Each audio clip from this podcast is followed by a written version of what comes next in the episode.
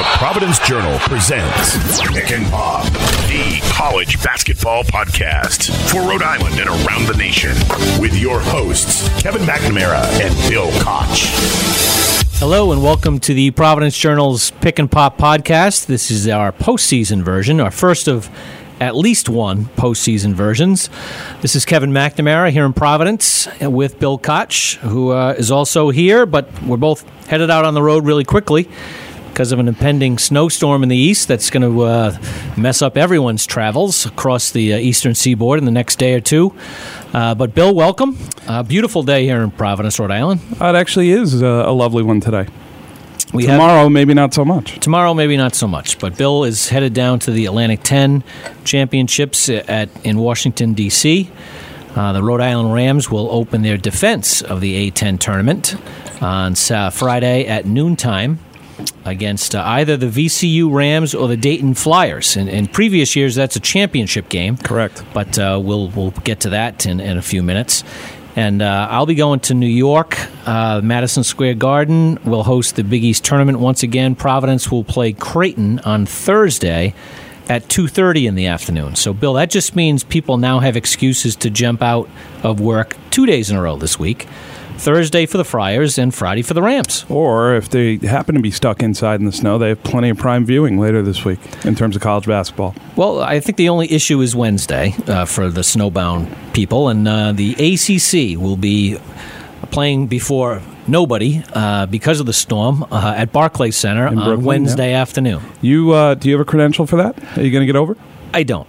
No. I don't. Um, Go see our good friend uh, Mike Lepre in Boston College. well, we'll see how things shake out. Yeah. But uh, I, I have a few things to do on Wednesday, like write stories for the Providence Journal. Ah, well. And uh, that's going to trump watching a bad ACC game. well, you could you could do that like from a dinosaur barbecue a couple blocks from the Barclays Center. No. I hear hotels have TVs. Yeah, they do. So, you That's know. I think I'll, I'll opt for that. Yeah, I, where is your sense of adventure, Kevin? Come on. You know, I like snow. It doesn't bother me. It only bothers me when I can't get to where I need to be. Yeah, it's true. And uh, true. hopefully that's not going to be the case in the next uh, 36 hours. No kidding. But uh, we have a little news off the top here. We're going to uh, start with the Big East Awards, which were announced in the last day or two.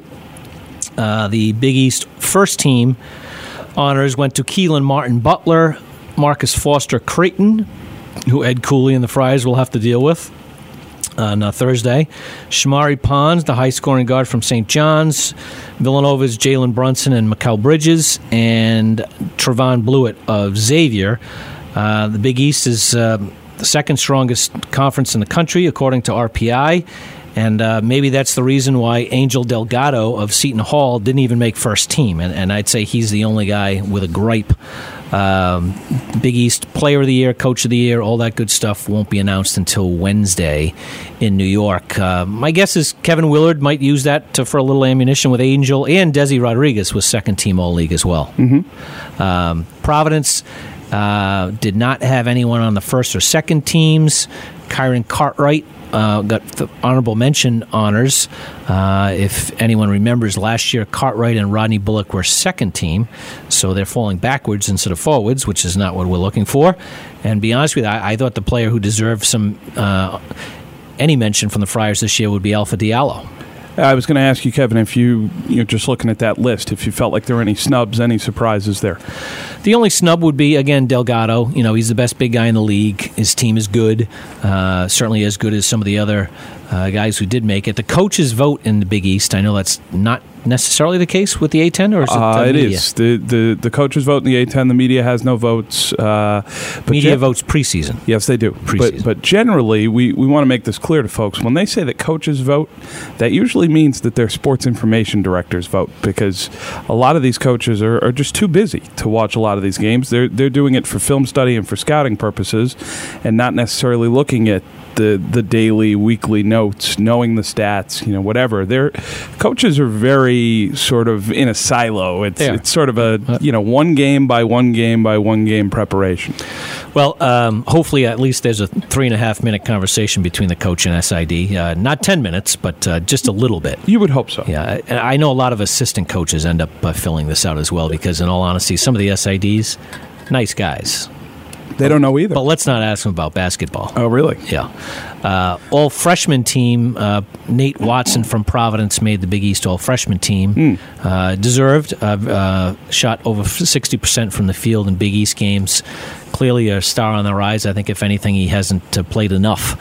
And maybe uh, maybe that'll change down the stretch here with the uh, with the Friars. Uh, flipping to Atlantic 10 Awards. Uh, can we can we say these Atlantic 10 awards? I know they're embargoed for, for a little bit, but uh, this, this is a podcast. This podcast will come out after 1 p.m. today, which is after the embargo. Drew Dickerson, Shane Donaldson. We followed the rules. We promise. Okay, breaking news. There it is. Co-players of the year in the Atlantic 10: Peyton Aldridge of Davidson, Jalen Adams of St. Bonaventure, and that's it.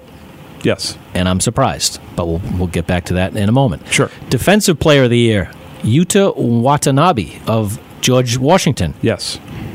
and I'm surprised. Bigger surprise. We'll get back to that. Yes. Rookie of the year is Kellan Grady of Davidson. I'm thrilled to see that. Uh, Massachusetts kid. That is no surprise. Yep. Co improved player of the year, named in honor of Chris Daniels, uh, Luwane Pipkins. Uh, by the way, I don't call him Luwane. You got to call him by his nickname. Luan. Well, Luan, but. Was he Juju Pipkins? He, No, he no, was no. something when he was recruited. He No, wasn't no. either one. I'm trying no, to no, think. he was Luan.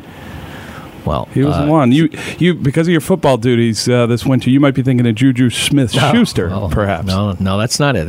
He definitely had a nickname a couple years ago. But anyways, now he's now he's Luan, and uh, he shares the improved award with LaDarien Griffin of St. Bonaventure. Good for them. Who's a good player? Six man award is Terrence Smith of Duquesne, and the coach of the year is Dan Hurley of Rhode Island. Yes, They got that one right. they got that one right.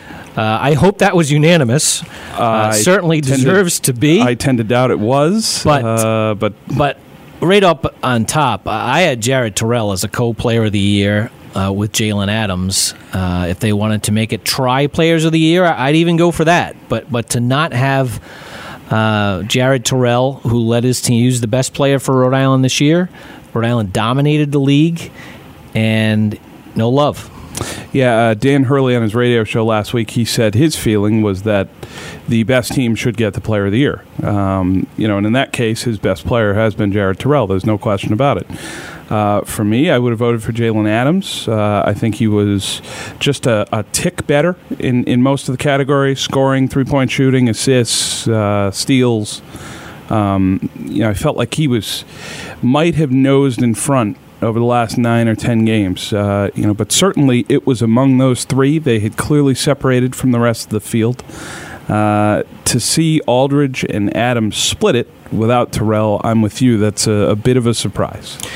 And you say even more of a surprise that the defensive player of the year was not uh, URI's Stan Robinson, who did make all defensive team, but uh, I think that's just laziness. I think most uh, either coaches or SIDs or assistant coaches say, "Oh well, Watanabe blocks a lot of shots, so he must be the best defensive player in, in the league."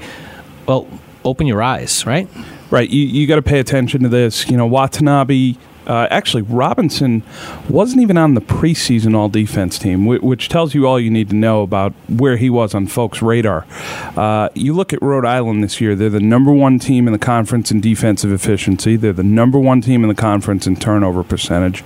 They're the number one team in the conference in defending the three all three of those things have a lot to do with Stan Robinson, uh, who led them in steals, who drew north of 30 charges. He's forced 100 turnovers by the opponent.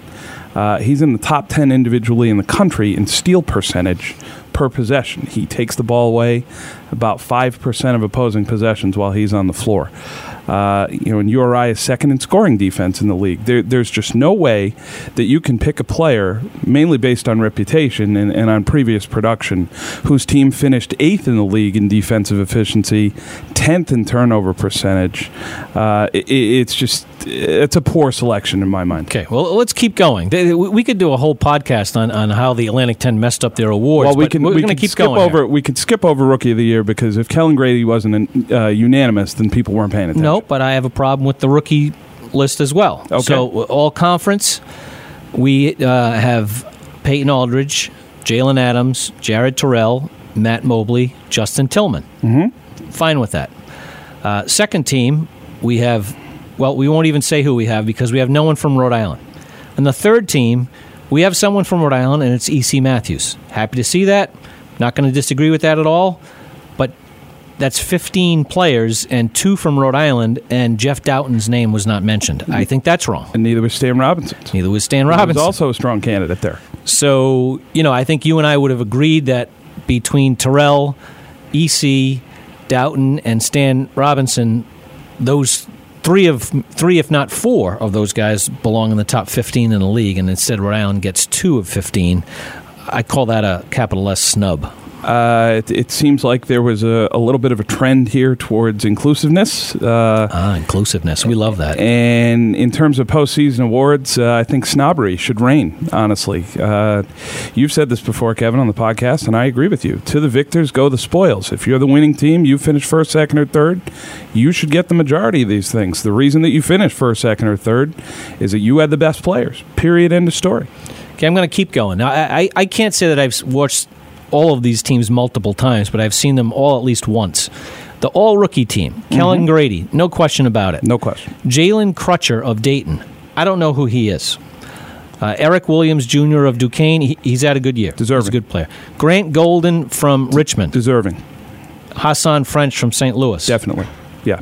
I'm sorry, but I'm putting Fats Russell on that team somewhere. The, it was a strong rookie group this year in the A10. Uh, the other names that I, I might have expected to see were Fats Russell and Taylor Funk from St. Joe's. Yeah, uh, I think he's a he's Yeah. a good long term prospect uh, for the Hawks. Well, maybe they think if you're not even starting for your team, you can't be all rookie. Fat, Fats Russell, first of all, it wouldn't shock me if he's the MVP of the Atlantic 10 tournament. I mean, I think he's that dynamic if by chance he, he plays enough minutes. But, you know, I guess it's a stat based thing. And, you know, you look at uh, Fats's, you know, uh, points per game for the year and they quickly write him off. But, anyways, uh, those are the Atlantic 10 uh, awards. Uh, have at it, Ram fans. I'm sure you won't be happy with it. It's a social media, you know, buzz thing that I'm sure Dan Hurley will say doesn't really matter, but I think he might mention it to his squad. A couple other notes uh, on the A10 awards, just last two. Uh, Jared Terrell is the first first team player from Rhode Island postseason since Jimmy Baron in 2008-09. Uh, Dan Hurley is the first coach of the year from Rhode Island since Jim Baron that same year, 2008-09. That seems like a long time between uh, first team players for the Rams. So just to repeat that, Rhode Island's Jared Terrell is the first first team All A10 player in nine years. Nine years. So uh, again, put that in perspective, fans. Uh, uh, Dan Hurley and the last couple of years of Jim Baron uh, were without one of the best players in the league, according to the coaches, anyways. And uh, maybe that explains a lot of things. But um, hopefully that's not the case going forward because if you don't have one of the five best players in your league, you're going to struggle a little bit or it's going to be a challenge. And uh, we'll see what it is going down the line here for Rhode Island. Um, now, we could do a three hour long podcast on bracketology and nitty gritty and all that fun stuff. I, I threw a little bit of this in the journal today in Tuesday's journal. So, I, I think I when you said three hours, I think I saw Bill Corey's eyes glaze over a little bit. well, he would uh, leave. sitting in You front know, of us. He would leave. He, he, he's our master of the keyboard here. He would just set us up, go about his day, and then come back and rack us up. But uh, we're gonna we're gonna try to keep it within ten minutes or so. But uh, we can bracketologize for an awful lot about the Providence Friars. But we're gonna hit URI a little bit. Okay. I, I think URI from the moment they got hot this year. I, I had them as one of the toughest teams to seed in the tournament, and I think that's still going to be the, the case. Uh, you know, I, I do think Rhode Island is clearly the favorite to win the Atlantic 10 tournament this weekend in D.C. Uh, just for argument's sake, here we're going to say that they do. So they have three more wins, which would be at least, hopefully, you know, I'd love to see them play St. Bonaventure at some. You know, stage which could only be the finals. Yes. Uh, actually, Bill, just break down the bracket a little bit. I do think it's awful odd that Rhode Island's going to play either VCU or Dayton, the two best programs in the league, uh, for the last forever uh, in their first game. Well, in, in either of those cases, you're playing a Dayton team who you beat twice this year and you humiliated on your home court. Uh, you know, not two weeks ago. Uh, so the Flyers are going to have plenty of motivation. VCU, I expect to be playing home games in Washington. Uh, that yellow and black army is going to come down from Richmond, and they are going to draw in big numbers. Uh, they they traditionally do. Uh, so I expect that that would be a difficult game as well. Uh, the semifinals, you would play against St. Joe's, would be the four seed, or George Mason would be the five seed. Again, St. Joe's just blew you off your home court on senior night. Uh, I consider that game an outlier, and I think URI would handle St. Joe's if they happen to play them again. I think they'd have some motivation. Uh, a little bit. Uh, you know, George Mason, I expect to draw reasonably well. That's that's also a local game for them. True. Um, you know, and on the opposite side, you're, you're going to have St. Bonaventure and Davidson. Uh, ideally, playing in a semifinal, which you would think would be a very difficult game for each team, uh, and you'd wonder how much they would have left playing a third game in three days against Rhode Island in the championship game. If I was the Rams, I would prefer to see St. Bonaventure for two reasons. The first is it would be a chance to pick up another quadrant one win and help your seed. The second would be that Davidson is a lot like the Rams last season. Now, they're nowhere near the bubble. Rhody was was close to being included as an at large, but Davidson needs to win the Atlantic 10 tournament to make the NCAAs. And if they're able to get past St. Bonaventure in the semifinals, Bob McKillop's pregame speech is made for him. He walks in the locker room and says, "Okay, men, we're 40 minutes away from the NCAAs. We have to beat Rhode Island. That's our only avenue. What are you guys prepared to do?" Uh, so I would be a, a little concerned playing Davidson from that standpoint. You would be playing against a team who's going out there with great desperation and, and really their postseason future on the line. Can the Bonnies do anything to not make the NCAA tournament? I really don't think so. Uh, you know, I, I think that they're in a similar position to URI. They they have uh, a 21 RPI at the moment. Uh, very strong metrics uh, in terms of their results base. They've they've got some quality wins along the way. Uh, you know, they beat Syracuse. They beat Buffalo. Um, they beat Maryland. They've beaten Rhode Island. Uh, you know, I, I think that they're a lock for the field at this point, uh, and I'd be very, very surprised to not hear their name on Selection Sunday. Now, who would they play in their first game? Uh, they play the winner of. Uh, actually, don't bother. They, they, they, they play a game they should win. Uh, I'm going to make a, a prediction that if they lose that game, they'll be in the first four. Ooh, So- a hot, a scalding hot take from Kevin McNamara. Yeah, because uh, you just mentioned all their quality wins. yeah. None of those teams are making the NCAA tournament unless Buffalo wins their league, and unless Syracuse gets really fortunate against North Carolina. Uh, obviously, Rhode Island will be in the tournament. St. Bonnie plays the winner of Richmond and Duquesne. They might want to win that game. They might want to, but They I might wanna win that But I think they're okay.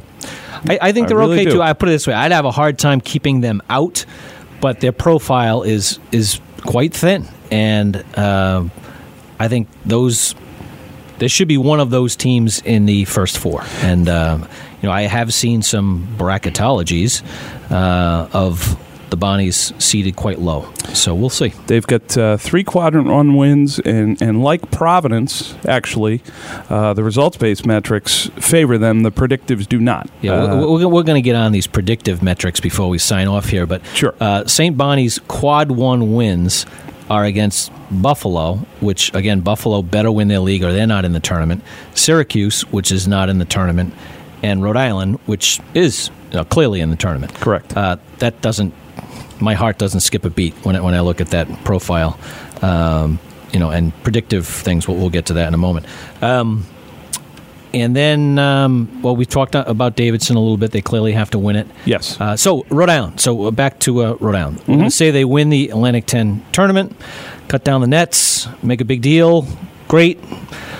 Uh, as the favorites this year, uh, the question is, is how high of a seed can they get by winning the A10 tournament? Right. Uh, their skid here at the end, losing two in a row, three of five, has clearly hurt them. Uh, I think they were a borderline four seed uh, a couple weeks ago. That was made pretty clear by the NCAA uh, when they announced their top 16 teams. Uh, but now sliding. The bracketologists, who again are literally nice guys taking guesses or shut ins with no clue. Those are the bracketologists. That that's who we're talking about here. if you majored in math in college, Kevin McNamara is not a fan of yours. No, no, no. Math math geeks, that's what they call them, math geeks. You know, guys who can actually read and write Those are the bright guys. But anyways, oh my god! so the shut-ins slash nice guys uh, are currently pegging URI in the eight nine game. right. Uh, so the question is, is how low can they go if they lose early, and how high can they be if they win the A10 tournament? Well, I mean, if you lose to VCU or Dayton, you, you're going to do major damage to yourself. Uh, Dayton's 134 in the RPI, and VCU's 138. Uh, so you'd take a major, major hit in my mind. Uh, you could sink as low as a 10 seed uh, if you were to lose that first game. That second game, you're playing against St. Joe's or, or George Mason. Um, George Mason is 202 Nope. in the RPI. St. Joe's is 152. No. So neither one of those really do you any big favors. Uh, if you play Davidson, uh, they're 81 in the RPI right now, so you're you're kind of holding serve on a neutral court. It's a, a quadrant two win. It doesn't really do you a whole lot of favors. Uh, St.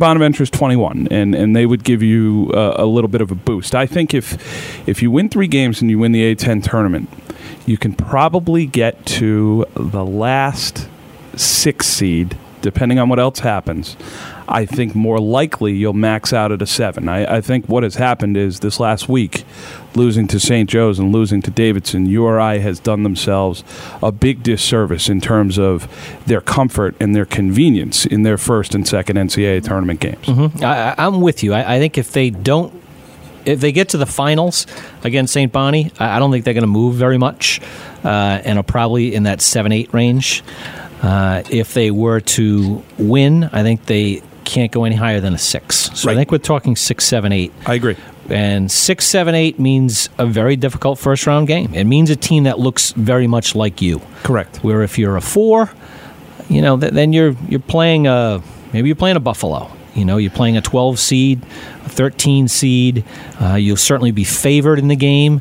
I think there's a good chance that when you're a six seven, uh, you're not even the favorite in the game because again, the team can look very much like you. For for example, he- he- here's here's a classic. A few Ram fans zing me yesterday because I didn't vote the Rams in the top 25. Oh, please. But you know, again, the top twenty-five doesn't matter to the committee. It's not even considered, and, Not at and it shouldn't be, because you know I'm basically a shut-in, and you know I vote for the top twenty-five like every other voter around the country. Well, to, to put that in some perspective, I mean, there was a month ago where the URI fans were jumping up and down and yelling and screaming about how they weren't the last four seed over Oklahoma. How does that argument look today?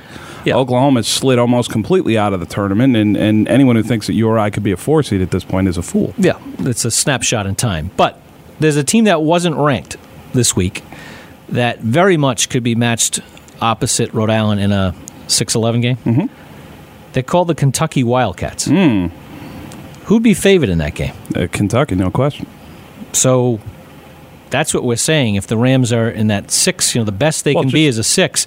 That game is going to be tough. Just think back to last year. URI was an 11 seed playing against Creighton, who was a six. And I know there were plenty of folks in their brackets, locally and nationally, who had the Rams winning that game, and they did. And they did it in some style. Uh, you know, the Blue Jays, aside from maybe the first few minutes of the second half, weren't really competitive in that game. It, it was a diminished version of Creighton, uh, who did not have Maurice Watson and, and who backslid down from maybe you know what I thought was a Final Four contender into a six seed, and you had Rhode Island who surged into the tournament as an eleven. So it's you know so much of this, aside from seedings, is matchups. matchups, no question. Matchups are uh, matchups make games. Matchups make the tournament, and uh, Rhode Island is going to have a really tough first round game.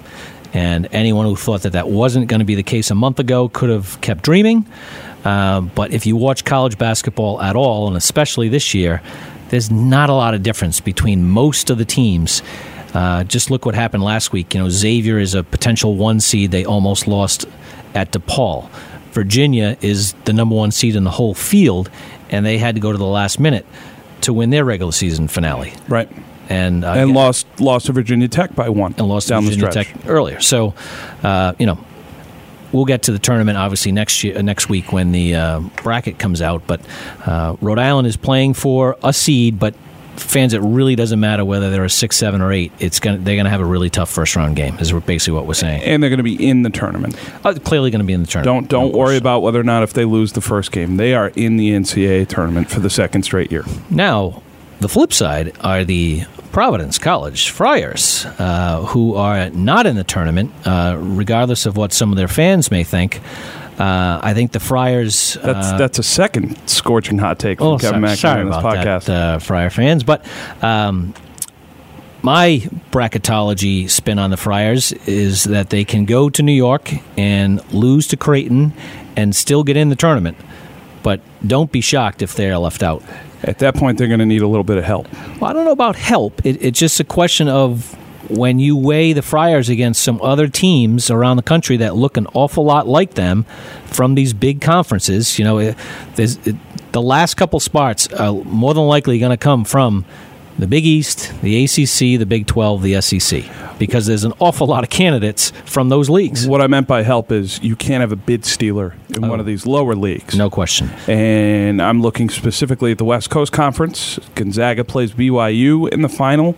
BYU is not on anyone's NCAA radar, would not be in the tournament. If they beat Gonzaga, the West Coast Conference could end up being a three bid league with Gonzaga, St. Mary's, and BYU. You're also looking at the A10.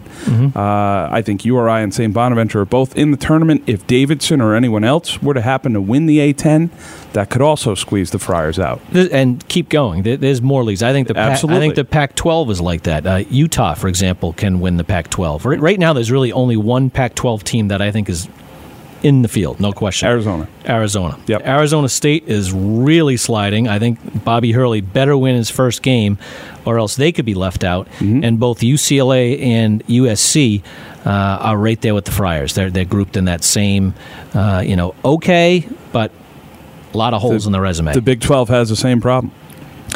Well, but I think the Big 12 has certainly six teams that you know are going to get in. Uh, I'd say if if Baylor or Oklahoma State were to win that tournament, that's different. But I don't think they can win that tournament. I mean, Kansas, Kansas is Kansas. They just get blown out. I know at, at Oklahoma State, but uh, there's an awful lot of candidates.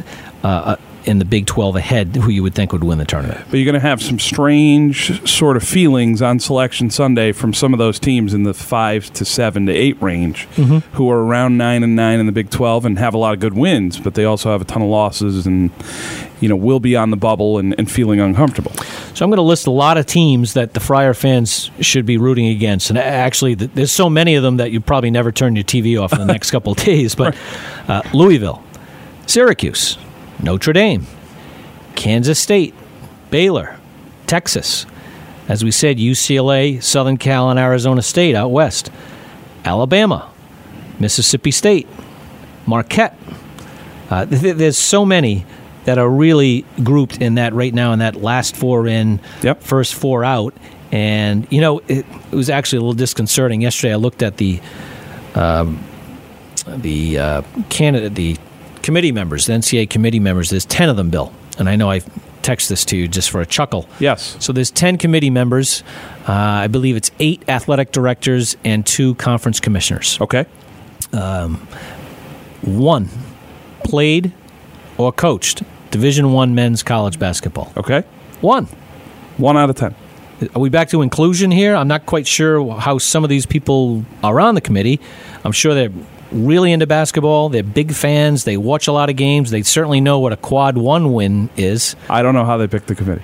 But uh, Bernard Muir is a great guy. Uh, I covered him when he was at Brown. He was a basketball player at Brown. Oh, really? Uh, good player. Uh, ended up being an athletic director at many schools, including Georgetown. He's now the AD at Stanford. Nice gig. Perfect guy to be on the committee. Uh, there's no former Division One head coaches. You, I guess you have to be an AD or a commissioner to be in, in this uh, in this group. So Thankfully, they, they don't have the same criteria for selecting sports writers. uh, well- you know, because me getting cut from the freshman baseball team at Pilgrim High School, I would not uh, be covering the Red Sox this summer. That's for certain. I understand. I understand. not at all.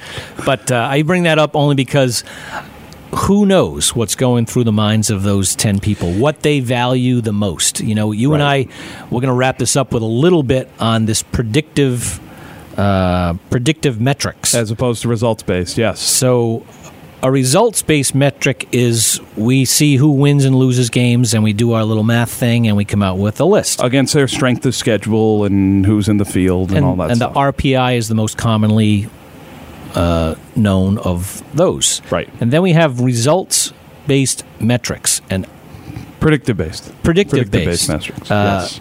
This is where my math ends. So, can you tell me what that is all about? Uh, predictive based metrics are, are basically they measure your efficiency uh, and, and they try to measure you in a vacuum against uh, you know whoever you're playing against. Um, it sort of takes away the lack of opportunity that, that teams would have in smaller conferences uh, who don't get the chance to play against top 50 opponents, whether they be at home, on the road, so frequently. Um, like you look at Providence right now, they've played four, five, six, 11 quadrant one games.